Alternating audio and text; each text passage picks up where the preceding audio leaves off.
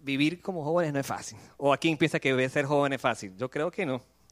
A mí me fue muy difícil, de verdad que hay muchas dudas, muchas cosas que uno puede empezar a tener, hay eh, sentimientos nuevos que empiezan a sentirse y, y, esa etapa entre adolescentes y jóvenes tampoco es sencilla. Entonces, y cuando empiezas a ser de joven hacia más adulto, tampoco es sencilla. Pero la palabra de Dios es una palabra viva, la palabra de Dios es una palabra actual, que aunque es el libro más antiguo que existe, es el libro más actual que también existe. Y en él conseguimos respuesta a todas esas interrogantes. Solamente que hay que aprender a escudriñar, a estudiar su palabra y a cada día entenderla. Pero ¿cómo la entendemos? El Espíritu Santo que está dentro de cada uno de nosotros acá se va a ir revelando y va entendiendo lo que el Señor nos quiere decir. Y ahí está todo, es el manual perfecto de vida. Y a veces tú dices, ¿qué hago? ¿Qué no hago? En estos días estaba reunido con un joven aquí en la iglesia y él comenzamos a conversar y hay una cantidad de problemas y me comentó todas sus situaciones que él sentía en ese momento. Y estamos estudiando proverbios, pero sin ponernos de acuerdo todas las situaciones que él tenía y todas sus dudas que tenía en ese momento, cuando leemos proverbios todos estaban todas las respuestas. Y él me dice, wow, yo no te conté nada y ahí tengo. Y yo le dije, bueno, no soy yo que lo está diciendo, es la palabra del Señor. Entonces, cuando aprendemos a estudiar su palabra y obedecemos a ella, es que sabemos de que el Señor nos está hablando a través de ella. Entonces, yo los invito a ustedes a que sigan estudiando su palabra, que aunque no sabemos qué puede pasar mañana, puede volver la cuarentena, puede volver eh, suspensión de reuniones presenciales, lo que pueda suceder, siempre busquen del Señor, porque el Señor siempre está con ustedes. No importa donde ustedes estén. No importa que estén en casa, que se vayan de viaje, que no puedan venir porque hicieron una, eh, se cerraron el municipio, por lo que sea. Siempre el Señor va a estar con ustedes y su palabra, que es la que estudiamos acá, está siempre con ustedes también. Entonces, no decaigan y no dejen de estudiar su palabra. Pero vamos a colocar este momento delante de Dios y vamos a orar, Señor, gracias por este día, gracias porque estamos aquí, parte de tus hijos, Señor, y muchos que también quisieron venir y están a nivel online. Señor, están también deseosos de conocerte, deseosos de aprender más de ti. Guíame, Padre Santo, en todo lo que vamos a conversar el día de hoy y que tu palabra sea revelada en la vida de cada uno de ellos para transformarlos y vivir de acuerdo a tu voluntad. En nombre de Cristo Jesús, amén y amén. Ok, eh, en el mes de, de enero, no sé, las damas que vieron la reunión de damas, eh, ¿se acuerdan que la apóstol Susana dio una palabra sobre que tenemos que ser adoradores en espíritu y en verdad? Y el Señor puso en su corazón que este año, como hijos de Dios, debemos ser adoradores de Dios. Entonces, el Señor me siguió inquietando y me dice, bueno, de, predica a los jóvenes sobre eso también. Y cuando hubo esta, esta reunión, dije, Señor, aquí está. Vamos a dar sobre, vamos a seguir indagando y estudiando un poco más sobre lo que significa ser adoradores. ¿Qué significa ser adoradores de espíritu y verdad? Y para ello quisiera comentarles un poco sobre la historia de Jesús y la mujer samaritana. ¿Alguno la ha escuchado? Yo la he escuchado. ¿Ninguno más? No importa, vamos a estudiarla. Jesús y la mujer. Esta la pueden conseguir en Juan capítulo 4. ¿Qué pasa? Jesús venía de Judea y él venía caminando porque había un, ya escuchó que iba a haber un problema en Judea y él decide, vámonos hacia Galilea a predicar. Y le dice a sus discípulos, vámonos a Galilea y empiezan a caminar por el desierto, pero justamente vía hacia Galilea existía una ciudad que se llamaba este, Samaria. Cuando ya llegan a Samaria dicen que era aproximadamente la hora sexta. Eso en la Biblia quiere decir que era aproximadamente el mediodía. Imagínate, caminando al mediodía en el desierto, que ellos no usaban franelillas, ni usaban chorcitos, ni estaban aquí cerca de la playa como nosotros que quedamos calor, nos vamos más cómodos, más ligeros. No, ellos usaban sus túnicas y una cantidad de ropa para protegerse también del sol porque se podían quemar y el calor era insaciable, era un calor muy fuerte. Entonces él decide quedarse en Samaria y los discípulos dicen, bueno, también tenemos hambre, vamos a buscar comida en la ciudad y, Jesús que nos queda aquí en la tierra. Y él se queda justamente ahí. Hay un pozo que era de agua y en ese pozo Jesús se recuesta a querer tomar agua. En ese momento llega una mujer que es de Samaria, y entonces es la mujer samaritana, por eso es que dicen la mujer samaritana. Cuando ella, llega, ella llega justamente ahí, ve que Jesús está y le dice, ajá, ¿qué haces tú aquí? Y Jesús le dice, mira, me gustaría beber agua, dame agua para beber. ¿Qué pasa? Los samaritanos y los judíos no se hablaban. Había un problema de doctrina entre judíos y samaritanos, por lo tanto ellos no conversaban y no podían hablar entre sí, mucho menos por su cultura, el hombre judío no podía hablar con una mujer y mucho menos samaritana. Entonces ella se queda extrañada y dice, tú a mí me estás pidiendo agua, si tú eres judío, le dice a Jesús, me vas a pedir agua a mí siendo mujer y samaritana. ¿Cómo tú me vas a pedir agua? El Señor le dice y le responde, siempre tan misericordioso, tan amoroso como es Él, y le dice, eh, sí, yo te estoy pidiendo agua, dame agua de beber. Entonces dice, no, no, yo, yo no te puedo dar agua a ti de beber, le dice él, ¿no?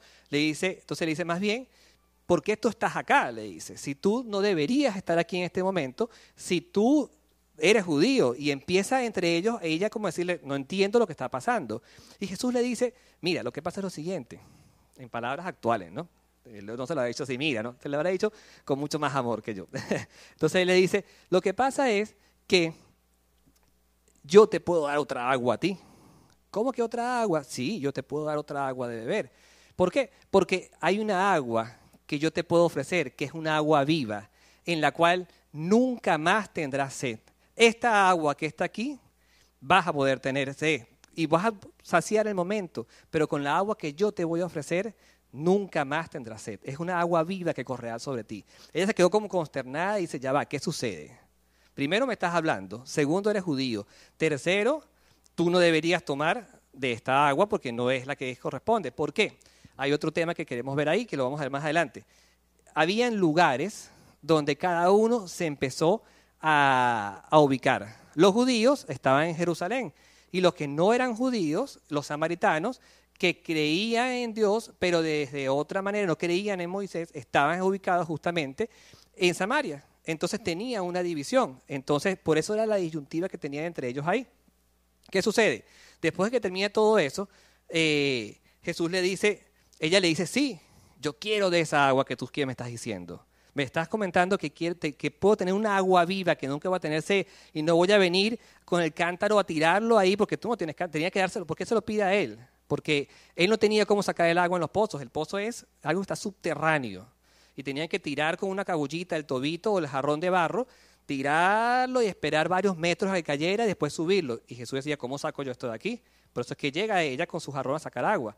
Y él entonces ella le dice, yo no quiero venir todos los días aquí con el jarrón. Yo quiero de esa agua que tú me estás diciendo. Yo quiero tener esa agua viva dentro de mí y no tener ceja jamás. Entonces él le dice, está bien, busca a tu marido y tráelo para acá. Y yo te voy a dar a conocer de esa agua viva que va a traer en ti. Cuando ella le dice eso, ella se sintió, el, Jesús le dice eso, ella se sintió confrontada y dice, ajá, te voy a decir la verdad. Yo no tengo marido, pero no era así. Sí, de verdad, no tenía marido, pero tenía, había tenido cinco hombres antes de eso y estaba viviendo con un hombre en concubinato que no estaba casado con ella y Jesús lo sabía, porque Jesús conoce los corazones de cada uno de nosotros y también conocía el corazón de ellos. Y le dice, ya va, diciéndome la verdad, así es.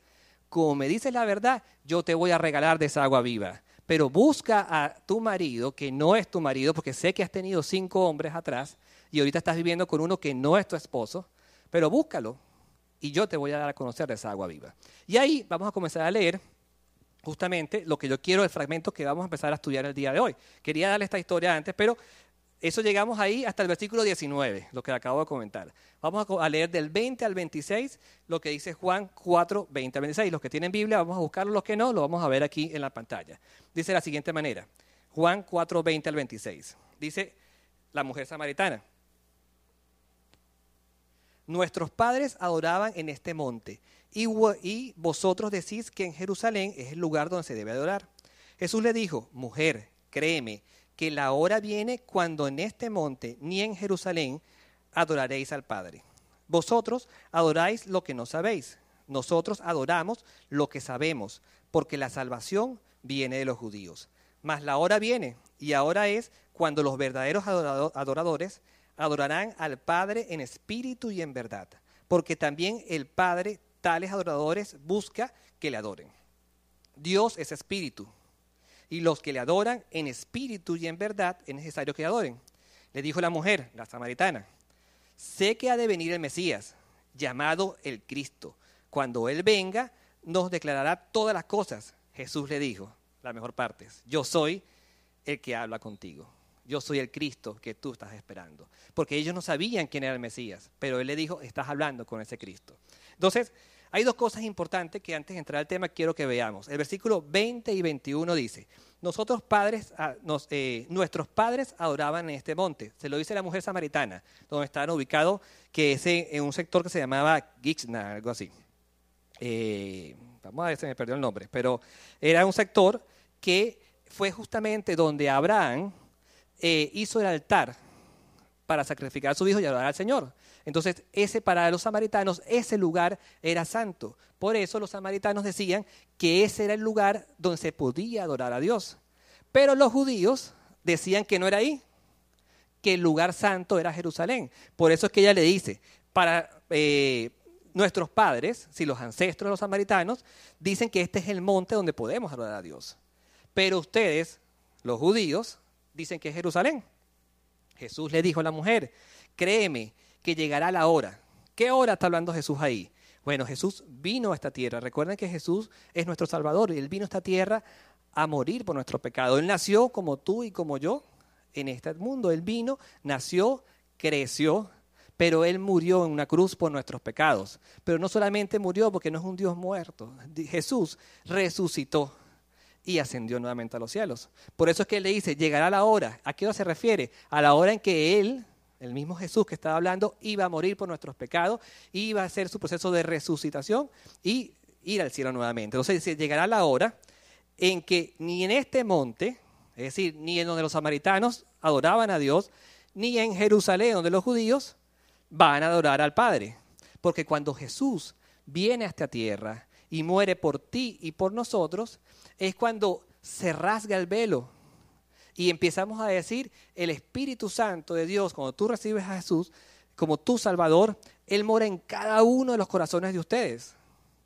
Y por eso es que ya en estas estructuras, en los templos, adoramos al Señor, nos reunimos como, como iglesia de Cristo, más Jesús y el Espíritu de Dios está en cada uno de ustedes. Y por eso es que somos templo del Espíritu Santo. Y él estaba diciendo a la mujer samaritana, cuando venga la hora, así cuando Él muera por, los pecados del mundo, cuando Él resucite y el Espíritu Santo venga, llegará la hora en que ya los templos, que era lo que se tenía por tradición, y eran las personas que podían ir y orar a Dios, se acabará. Porque cada quien adorará al Señor donde quiera que esté. Porque el templo del Espíritu Santo somos tú, eres Él, es el que está al lado tuyo, soy yo, y cada uno de nosotros los que creemos en Jesús como nuestro Salvador y mora en nuestro, en nuestro cuerpo, somos templo del Espíritu Santo. Por eso es que se acaba por completo el lugar donde ir. Y eso es lo que quería enseñarle Jesús a la mujer samaritana.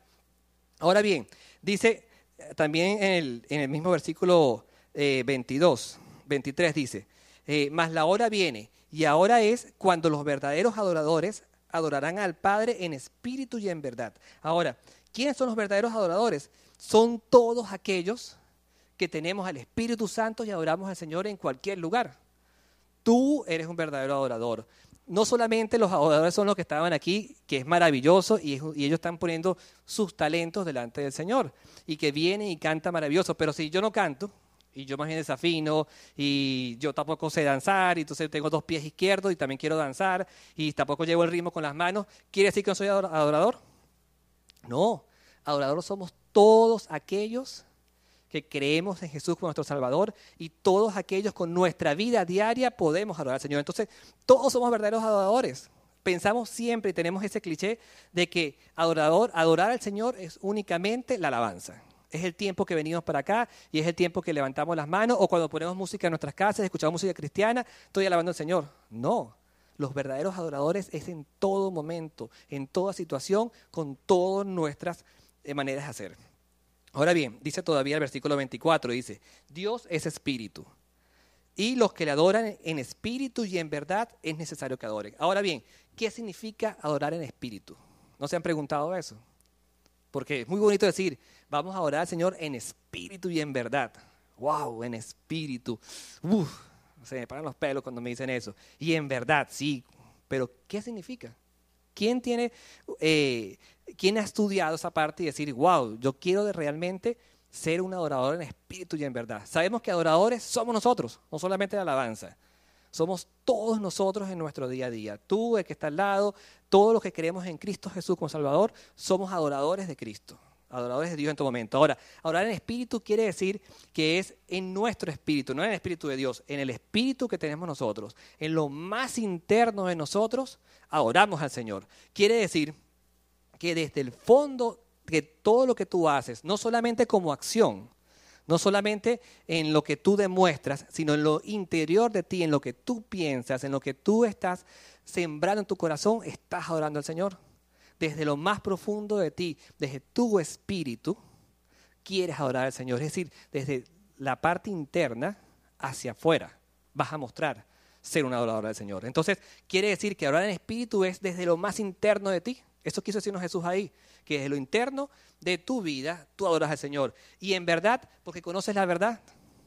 ¿Por qué? Porque cuando tú conoces que Jesús y reconoces a Jesús como tu Salvador y reconoces que Él está dentro de ti, porque tú lo aceptaste para que viva en tu vida el Espíritu Santo, quiere decir que tú conoces la verdad. Entonces, adoras desde lo más profundo de ti la verdad. ¿Y cuál es la verdad? La verdad es que vivimos para Jesús. Vivimos para Dios, para poder caminar como Dios quiere que vivamos. Eso es lo que significa ser adoradores de espíritu y verdad. Quedaron todos así como que, oh, wow. O, no entendí. Una de dos. Entonces, si decimos wow, vamos a decir todos wow, sí, entendí. Si no, dice no entendí y yo vuelvo a repetir. ¿Entendimos? ¿Sí? Entonces, Wow, entonces sí, wow. Entonces, eso es lo que queremos. Yo quisiera ser un adorador y yo cada día me estoy esforzando más para ser un adorador en espíritu y en verdad. Que yo desde lo más profundo de mí, desde lo más interior, lo que yo a veces ni conozco, que puedo estar dentro de mí, desde ahí quiero que empiecen a hacer la verdadera adoración al Señor. ¿Y cuál es esa verdadera adoración? ¿Cuál es esa verdadera adoración que tenemos que tener a Dios? Eh, es dedicar nuestra vida al Señor. Quiere decir que Dios es el objeto de nuestra adoración. Dios es el objeto de tu vida. Tú vives porque Dios quiere que tú vivas. Yo vivo porque Dios quiso que yo viviera. Solamente Él conoce cuándo nacemos y cuándo morimos. Somos cuerpo, alma y espíritu. Y este cuerpo es momentáneo. Estamos acá porque Dios quiere que tú estés aquí. Dios te creó a ti perfecto como un ser único. Y Dios cuando te creó a ti rompió el molde. Porque aunque son gemelos, y tenemos dos gemelos aquí hoy, son totalmente diferentes por dentro. Pueden tener muchas cosas similares por fuera. Pueden ser muy parecidos en muchas situaciones, pero cada uno Dios los creó diferente. Y piensan diferente y pueden tener gustos diferentes, parecidos, mas no son iguales. Por eso es que Dios creó a cada uno diferente como, como es.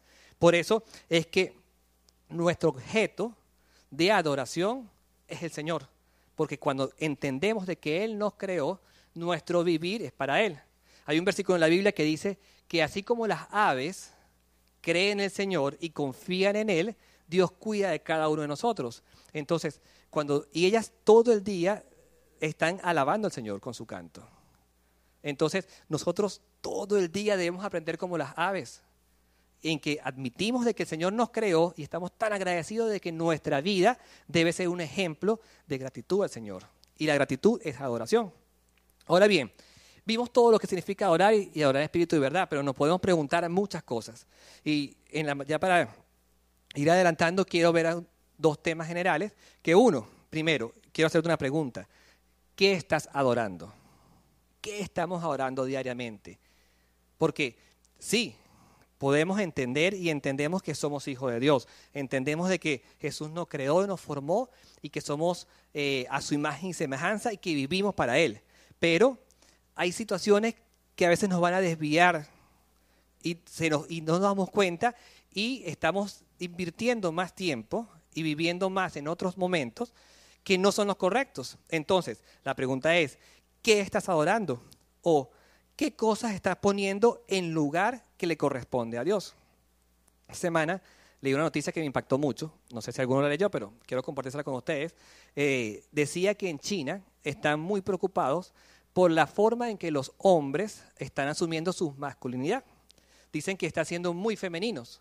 Y entonces eh, están muy preocupados y que están creando una comisión para empezar a hacer cultura masculina dentro de los adolescentes y los jóvenes, porque dicen que si eso continúa así, ¿qué va a pasar más adelante? No están diciendo de que pueden desviarse de su condición sexual. Están diciendo es que su aspecto está siendo tan femenino que no saben qué va a pasar más adelante. Entonces, dicen ellos de que eso viene de, una tendencia juvenil que está viniendo ahorita. No sé si muchos han visto, eh, no sé, ¿cómo llaman eso? Los, músicos hip hop es la, eh, pop es la broma. K-pop, algo así es. Bueno, que son las nuevas versiones musicales coreanas y chinas que ven los muchachos con el cabello pintado y yo les, no sé si le decía a mi esposa, le dije, yo no sé si son mujeres o hombres, porque son, eh, pierden su identidad van cambiando y empiezan a maquillarse y empiezan a cambiar y se colocan pinturas de uñas y empiezan a, moldear. Y toda esa parte femenina, delicada, va pasando también a parte del hombre. Y hace años se llamaba metrosexual, ahora pues ya son unas diferentes ramas que va derivando. Y después de eso pues no es fácil distinguir. Y más que todos ellos se parecen tanto que son como igualitos, entonces tú dices, bueno, pero es ella o es él o qué es. Entonces, si uno lo percibe, ahora que un gobierno diga, estoy preocupado y voy a empezar a hacer una campaña para poder modernizar esto, quiere decir algo. Y yo me pregunto, y nos tenemos que preguntar, ¿qué están tomando como ejemplo esos jóvenes? ¿A qué están adorando? Porque eso significa adorar. Cuando tú quitas la mirada del Señor y dedicas un tiempo y dices, yo veo esto como mi ejemplo de vida, y estoy viendo a estos jóvenes nuevos, estas agrupaciones musicales, que yo me quiero parecer a ellos, pero no es lo correcto, ¿a quién estás? ¿Qué es eso? Eso es adoración. Estás adorando, porque quieres ser como ellos. Entonces, tú empiezas a imitar a una persona que no es la correcta. Y es entonces por eso la pregunta que te decía, ¿a qué estás adorando? ¿Dónde estás colocando tu mirada? ¿Cuál es tu ejemplo de vida? Hace dos meses, tres meses, vimos, eh, mandamos por YouTube una, enseñanza que se llamaba Jesús el, mayor, el mejor influencer. No sé si la pudieron ver todos, pero ahí decíamos eso, y decíamos, ¿quién influye en tu vida? Esos, todos esos influencers que vemos por TikTok y por ahora por los reels de, de Instagram, que infinidad, es impresionante. Yo empiezo a mirarlos y, te, y puedo durar horas porque el tiempo pasa y yo no me doy cuenta y duro horas y horas y te viene de todo.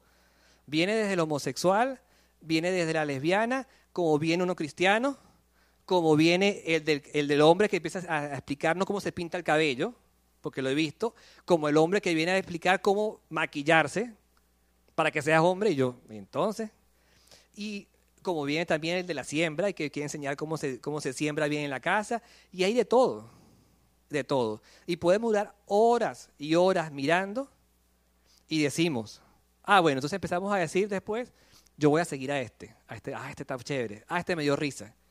Y este vino y echó chistes y este agarró y se cayó, se tiró y vamos a darle, y vamos a darle seguir, porque después empiezo a mirarlos a todos. Pero es cuando empezamos a filtrar y decir, ¿a qué estás adorando? ¿A quién estás siguiendo? ¿Quién va a ser la influencia en tu vida? ¿Quién es el ejemplo para que tú seas un verdadero adorador, desde adentro y creyendo la verdad. Entonces, siempre que ustedes vayan a, mirar algo, a ver algo y a caminar día a día, pregúntense, ¿qué estoy adorando? No me respondan aquí ninguno ni respondan que está al lado, eso es interior. Pregúntense ustedes, ¿a qué estoy colocando de primer lugar en mi vida y qué es el ejemplo de mi vida? Y cuando ustedes se den cuenta, se pueden dar cuenta de que el primer lugar lo debe tener Jesús, lo debe tener Dios, que es nuestro Salvador. Y después de Dios viene todo lo demás. Y el mejor influencer en tu vida, la mejor influencia debe ser Jesucristo, que vino a esta tierra hecho hombre y nos enseñó cómo debemos caminar como hombres. Y esa es la mejor influencia. Y no, no hay ningún TikToker, creo que le dicen, ningún TikToker, ningún Instagram, no sé qué, influencer, ni ninguno en Facebook que pueda superar a Jesús.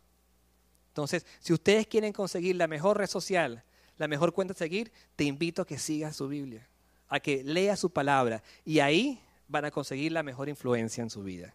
Y van a ser hombres adoradores como deben ser. Entonces, bien, seguimos.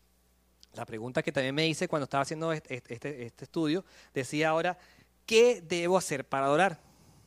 Porque está bien, sí, yo entiendo que Dios debe estar en primero en mi vida, entiendo que soy adorador y que soy templo del Espíritu Santo y que ya debo desviarme de lo que me aparta. Ahora, ¿qué debo hacer? ¿Cuáles son los pasos a seguir para ser un verdadero adorador? Uno, primeramente, eh, debo vivir adecuadamente cumpliendo la palabra del Señor. ¿Qué quiere decir? De que entre más yo estudie su palabra, más yo voy a saber cómo debo comportarme.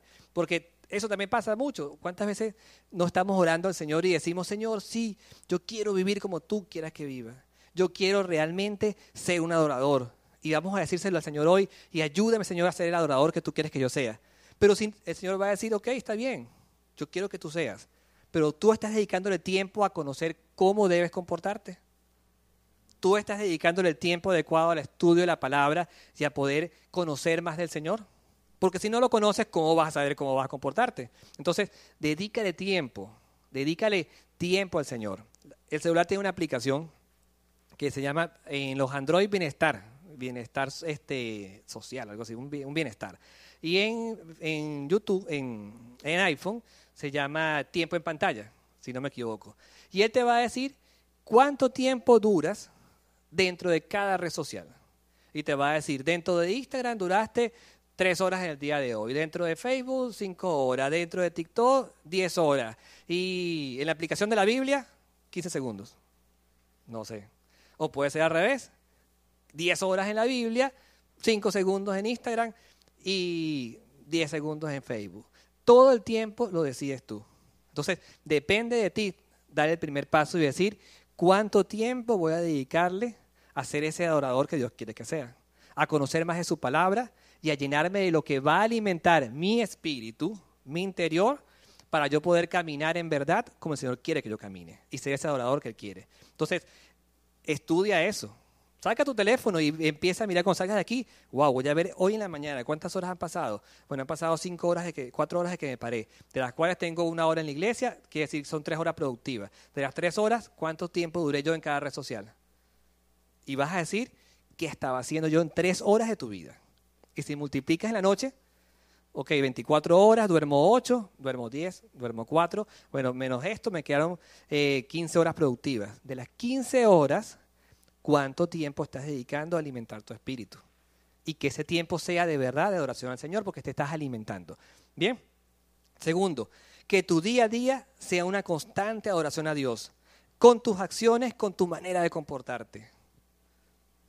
¿Cuántas veces nos dicen como jóvenes, compórtate bien. Hijo, tus papás oran todos los días por ti. ¿Pero por qué? Porque Él sabe de que donde quiera que tú estés, Él quiere que tú seas un verdadero adorador. Si estás en el colegio, que tú te comportes como un verdadero adorador, que tú puedas ser ejemplo a los demás del amor de Jesús en tu vida, de lo que es correcto, de que tú puedas decir, no, yo con ellos no voy a ir porque ellos fuman marihuana. Y si yo voy con ellos, no tengo nada que hacer ahí porque eso no va a alimentar mi espíritu. Porque ellos me van a llevar a un camino y de repente yo voy a querer probarlo y un día probé y cuando veo eso me hace encadenar más cosas. Porque dejar una, abrir una puerta de pecado que te puede llevar a la maldad, tú no sabes cuándo la vas a poder cerrar. Porque el enemigo ataca. Y el enemigo lo que más quiere es que tú no seas un adorador. De que tú más bien lo adores a él. ¿Y cómo lo vas a dar a Él? Haciendo lo que va en contra de la palabra de Dios. Entonces, si tú abres puertas, estás dando cabida a que Satanás venga y te muestre lo que Él quiere mostrarte y tú puedes irte por el camino incorrecto. Entonces, cuando decimos de que nuestro día a día esté en adoración, en adoración a Dios con nuestras acciones, nuestra manera de comportarnos y nuestros pensamientos quiere decir de que tenemos que vivir como Dios quiere que vivamos, que nos podamos alejar de lo que es inadecuado, de que podamos ser en nuestro trabajo, en nuestro hogar, en el autobús, con nuestra, con la novia cuando la tengas, con el novio, de que si ustedes están solos puedan ser ejemplo con ellos y que ustedes dos puedan comportarse adecuadamente porque tienen temor de Dios y un amor a Dios tan grande de que saben que si ustedes dos están solos no van a cometer ningún tipo de, de acto indebido o inadecuado porque no es el momento y quieren ser adoradores del Señor. Entonces, en todo momento vas a ser adorador del Señor. Desde cuando pasas la red social y empiezas a ver que sale la mujer, así como diferente y con la ropita más pequeña y dice, wow, y en vez de darle rápido te queda pegado ahí para ver si le ves un poquito más, o cuando sale el hombre, porque ahorita salen todos los hombres ahora sin camisa y en traje de baño haciendo ejercicio en la playa o haciendo ejercicio en su casa. Y la mujer, ay, sí, mire que voy a ver cómo hacen los abdominales. Y ves al hombre haciendo los abdominales ahí sin camisa y está viendo a los abdominales o cómo se hacen los abdominales. Entonces, ¿qué te estás alimentando? ¿Es el momento de ver eso o es que esperar a que cuando estés casado puedas ver cómo debe ser a tu esposa o a tu esposo adecuadamente? ¿Te quieres adelantar a las fechas y quieres dejar de vivir como Dios quiere que vivas? Entonces, que en nuestro día a día y en cada acción, hasta algo tan simple como se puede ver ahorita, puede ser que te aparte de esa adoración que el Señor quiere que tú tengas. Tres, tener cuidado con lo que mires, acabamos de verlo. Eh, tener cuidado con lo que sigas, también lo hablamos ahorita.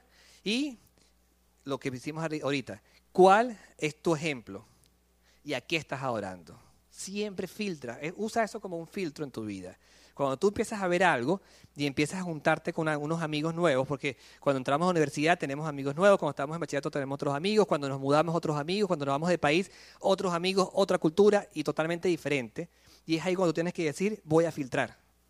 Estos amigos nuevos me convienen, esta cuenta nueva que sigo me conviene, estas personas que están al lado mío son de ejemplo para mí, o yo voy a ser ejemplos para ellos correctos, me van a influenciar en lo incorrecto. Usa filtros en tu vida, así como tú tomas la foto, dice esta foto la quiero más clara, más oscura, no sé qué aroma, y empiezas a colocarle una cantidad de filtros a la foto, de cómo es originalmente, así te vas a hacer con tu vida. Empieza a filtrar y a desechar lo que tú no quieres que esté en tu vida y lo que va en contra de la palabra del Señor. Sencillo se ve, pero es fácil, más de lo que ustedes piensan. Solamente hay, tienen que tener su confianza puesta en el Señor y decir, ya esto no lo quiero, ya esto no lo quiero. Y apartar lo que no te conviene. Sácalo, sácalo de tu vida, porque eso no va a traer nada bueno para tu vida. Bien, entonces, uno, eh, saca el tiempo, saca el tiempo necesario para dedicar al Señor. Vimos lo de la aplicación de las redes sociales. Úsalo para tu provecho y estudia cuánto tiempo tienes. Dice Mateo 22, 37. Jesús le dijo, amarás al Señor tu Dios con todo tu corazón y con toda tu alma y con toda tu mente. Quiere decir de que con todo lo que, en todo lo que tú hagas, sea de pensamiento, de acción o interiormente, tienes que orar al Señor. Y, y lo harás por amor al Señor. Entonces, todo lo que tú vayas a hacer, hazlo para el Señor. Entonces, organiza tu tiempo. Porque tampoco estamos diciendo que vamos a estar todos los días en la iglesia para poder sentir que estoy orando al Señor. No, en todo lo que tú hagas, hazlo para el Señor. Entonces, planifícate. Saca ese bienestar o ese tiempo en pantalla y dice, bueno, si yo estoy teniendo de las 18 horas, tanto en estudio, tanto en esto y tanto en esto, saca lo que debe ser. Organiza tu tiempo adecuadamente y coloca siempre a Dios de primero. Y pídele al Señor que cuando tú digas, aunque esté viendo televisión, yo voy a ver televisión porque tengo que distraerme también y eso no tiene nada de malo, pero va a ser un tiempo adecuado donde no me va a apartar de ti, donde lo que voy a ver tampoco va a ser de distracción para mi vida espiritual, ni alimentándome de cosas incorrectas. Los que tienen Netflix, o lo que ven ahorita, ahorita por, lo que llama stream, todo lo que son esos canales nuevos, te das cuenta de que tú dices, voy a ver una, serie, y terminas viendo dos, tres, cuatro, y puede pasar toda la tarde y vieron toda la, maratónica de la casa de papel y no te diste cuenta, o de cualquier serie. Y no te das cuenta. ¿Por qué? Porque te enganchan. Y, y eso es lo que quiere Satanás. Satanás quiere engancharte a ti y alejarte. Y cuando te das cuenta, wow, son las 12 de la noche, no he dormido nada, voy a dormir. Y entonces, y dices, ¿qué hice en el día? todo el día viendo, o la serie donde los muchachos de 13, 14, 15 años son, no sé si llamarlos adultos, pero tienen una vida catastrófica, catastrófica, donde ya están casados, ya tienen relaciones entre ellos, donde tienen una vida sexual desastrosa y tienen 12, 13 años, embarazadas las muchachas, fumando droga o vienen, o ya en discotecas, y ahí quedo enganchado todo el día. O donde están matando a medio país. Son las dos cosas que vemos ahorita. O donde están todos metidos en drogas y felices supuestamente. Entonces, ¿De qué te alimentas? ¿De qué alimenta tu espíritu? Entonces, saca el tiempo, organiza tu tiempo, planifica tu tiempo en televisión, planifica tu tiempo en, en, las redes sociales, planifica tu tiempo que vas a tener dentro de la computadora, tu tiempo de tarea, tu tiempo entre amigos también, tu tiempo con padres, pero que cada uno de ellos, porque tenemos compromisos en el día a día, que cada uno de ellos siempre sean para adorar al Señor. De que donde tú estés pueda ser un tiempo de oración al Señor. ¿Por qué? Porque vas a hacer lo correcto. ¿Tienes que estudiar? Sí. Estoy estudiando lo correcto, estoy dedicando el tiempo al Señor. ¿Tengo que estar con mis amigos? Sí, pero estoy con mis amigos adecuados que me van a ayudar a enriquecer mi alma. ¿Estoy metido en las redes sociales? Sí, pero sigo las cuentas adecuadas y estoy siguiendo lo que debe ser adecuado para enriquecer mi alma, no para alimentar mi espíritu de cosas incorrectas. Estudio en televisión, estoy viendo programas adecuados. Y después también tengo tiempo de intimidad con el Señor, de tener esa relación, porque Dios quiere tener contigo una relación. Dios no quiere religiosidad y por eso es que volvemos a la historia de los samaritanos. Él le dijo a la mujer samaritana, ya no es aquí en este monte ni en Jerusalén. Se acabó la religión. Yo quiero tener un momento de intimidad contigo y Dios quiere tener una relación contigo. Y por eso es que Él dijo, ya no más en los templos. Ahora tú, con tu vida, con tu manera de caminar, con tu manera de pensar, creyendo en la verdad, me vas a adorar a mí. ¿Sí me explico? No más en el lugar. No es como otras religiones nos dicen a nosotros que nos dicen, eh, vamos, eh, ven, date siete golpes de pecho y préstate no sé cuántos Padre Nuestro, cuántas de María, y yo voy a, a, orar, a rezar por ti. Y ya se acabó. No, el Señor no quiere eso. El Señor quiere que tener una relación con cada uno de nosotros. El Señor quiere saber que tú puedas conocerlo a Él y empezar a vivir con tu vida un proceso de intimidad, de relación y caminar con Él. Y adorarle en todo lo que hagas. Sea que estés viendo televisión, sea que estés en la computadora, sea que estés en la tablet, sea que estés con tus amigos, sea que estés con tu papá, en cada lugar que tú estés, puedas vivir correctamente adorándolo a Él. Entonces, en estos momentos es muy difícil, sí. Yo sé que en estos momentos es muy difícil eh, a veces enfocarse, porque hay tantas cosas que podemos hacer o tantas cosas que podemos ver o tantas cosas que nos pueden distraer de colocar la mirada correctamente, que va a depender de ti, poner la mirada adecuadamente y poner de primero a quien corresponda para que lo que vaya a ser bulla no te distraiga de lo que tú tienes que estar. Por eso es importante de que, aunque no sea fácil, tú puedas ganar esa batalla. Tú puedas decir, sí, es difícil, pero yo puedo con eso, porque mayor es el que está en mí que sobre todas las cosas, dice la palabra. Y yo no voy a permitir de que un, algo que me va a alejar de la bendición del Señor, de caminar como el Señor quiere, me vaya a alejar del camino correcto. Y que entonces aparta de tu vida lo que no te va a traer nada bueno y lo que te va a dejar de vivir una, una verdadera adoración. Dale el primer lugar a Dios, dale el primer lugar a lo que le hacemos. Y que tu vida diaria, que tengamos una adoración diaria al Señor, una, un día a día de adoración. Que no solamente, que ya sabemos que no solamente es alabar y alzar las manos, es un día a día donde podamos adorarle a Él con todas nuestras acciones de pensamiento en lo interior y con lo que vayamos a hacer. Colosenses 3:17 dice, y todo lo que hacéis, sea de palabra o de hecho, hacerlo todo en el nombre del Señor Jesús, dando gracias a Dios al Padre por medio de Él. Qué bonito, ¿verdad? Todo lo que hacéis y todo lo que vayas a hacer, hacerlo para Jesús.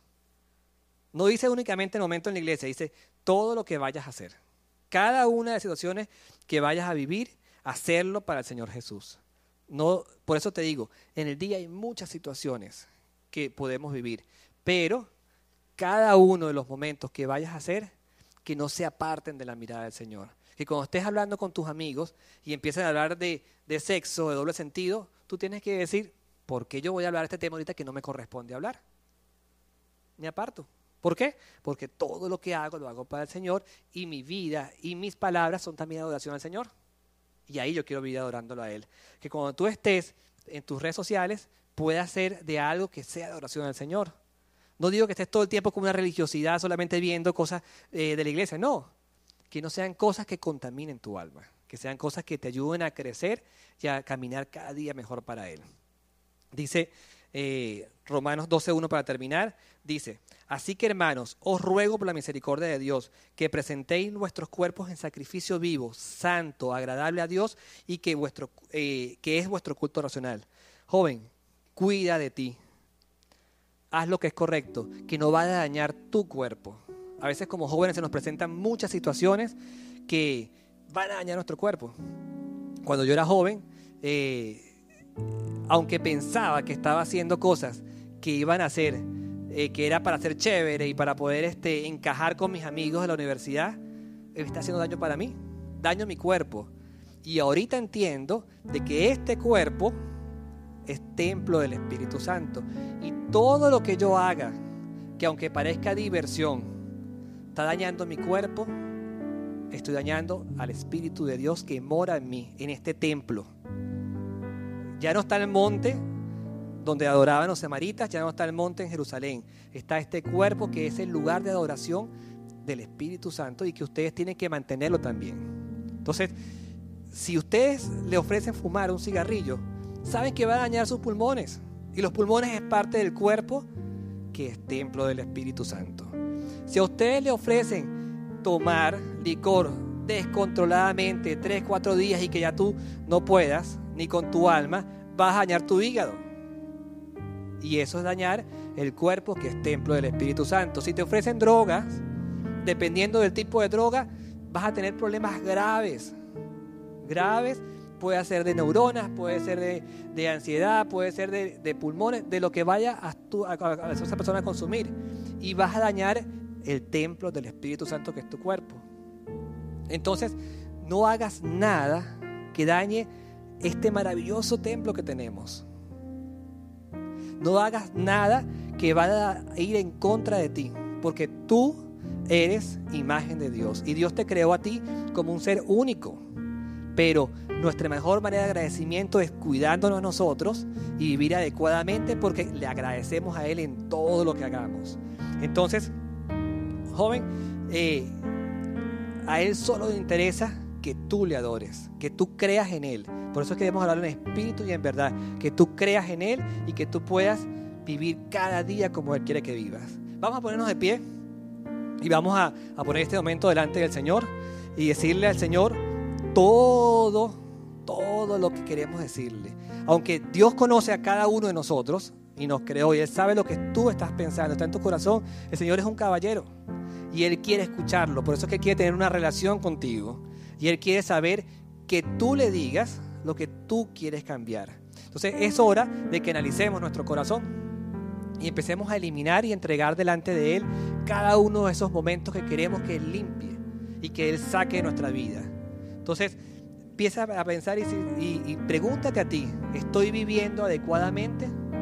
¿Estoy viviendo como el Señor quiere que viva para adorarlo en espíritu y en verdad?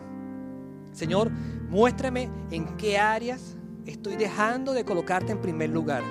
En qué áreas de mi vida estoy yo apartándome de ti para darle entrada a lo que es incorrecto en mi vida. Señor, eh, pregúntale a Él si te estás dejando guiar para hacer su voluntad, para no hacer tu voluntad, sino la voluntad del Señor.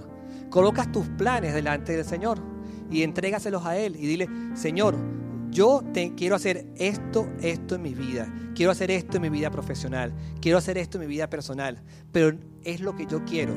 Pero en este momento quiero hacer tu voluntad y te lo entrego a ti y quiero caminar como tú quieras que yo camino. Y yo quiero que tú me muestres qué debo hacer, qué decisión debo tomar. Y entrégaselo a Él. Aunque Él lo sabe, Él quiere escucharlo de ti. Y entrégaselo a Él y díselo a Él también. Pregúntate si estás viviendo de acuerdo al plan de Dios, no a tu propio plan, porque los planes de Dios son perfectos, son maravillosos. Y lo que tú quieres hacer nunca va a ser mejor a lo que Dios quiere hacer en tu vida. Entonces déjate guiar por Él, déjate hacer todo el plan de Dios en tu vida como debe ser. Y ayuda, Señor, a cada vida, a la vida de cada uno de ellos para poder caminar en adoración que ellos puedan, Señor, que cada uno de los jóvenes que están aquí caminar en adoración a ti y entender de que la vida, Señor, que ellos deben vivir debe ser una vida de gratitud de amor a ti, donde cada uno de sus pasos sean agradables y perfectos para ti. Gracias, Padre, por este día, Señor. Hemos puesto delante de ti muchas situaciones, Señor. Tú conoces la vida de cada uno de los jóvenes que están acá. Tú conoces la vida de cada uno de ellos y lo que cada uno está pensando, lo que, cuáles son sus temores, cuáles son sus, sus dudas, Señor. Pero tú quieres escucharlas, porque tú quieres cambiarlas también, Señor. Pero en este momento te las ponemos delante de tus manos, Señor, y queremos que tú obres en cada, en cada uno de ellos, que la vida de ellos, Señor, pueda empezar a depender de ti y que todos sus planes y todos eh, su manera de pensar sea una vida, Señor, para adorarte a ti. Donde el primer lugar en la vida de ellos seas tú y que los filtros adecuados puedan aplicarlo, Señor, para que tú empieces a caminar con ellos. Señor, que ellos puedan aprender a adorarte, no solamente eh, de voz, Señor, sino también adorarte desde lo interior, Señor, de, de, la vida de cada uno de ellos, en espíritu y en verdad. Y si alguno de los que está aquí no conoce del Señor y quiere conocerlo en este momento, yo te invito a que tú hagas una pequeña oración con Él y le digas, Señor, quiero conocerte, quiero empezar a adorarte y caminar contigo. Abro mi corazón a ti y te acepto como mi único y suficiente Salvador. Quiero que mores en mi vida y que pueda empezar, Señor, a partir de ahora tu Espíritu Santo a enseñarme a caminar como tú quieras que yo viva. Señor, te entrego la vida de cada uno de ellos y que, Señor, tú seas el que los guíe en cada momento. En el nombre de Cristo Jesús, amén y amén. Vamos a dar un aplauso al Señor y a ser agradecidos con Él en todo lo que vayamos a hacer.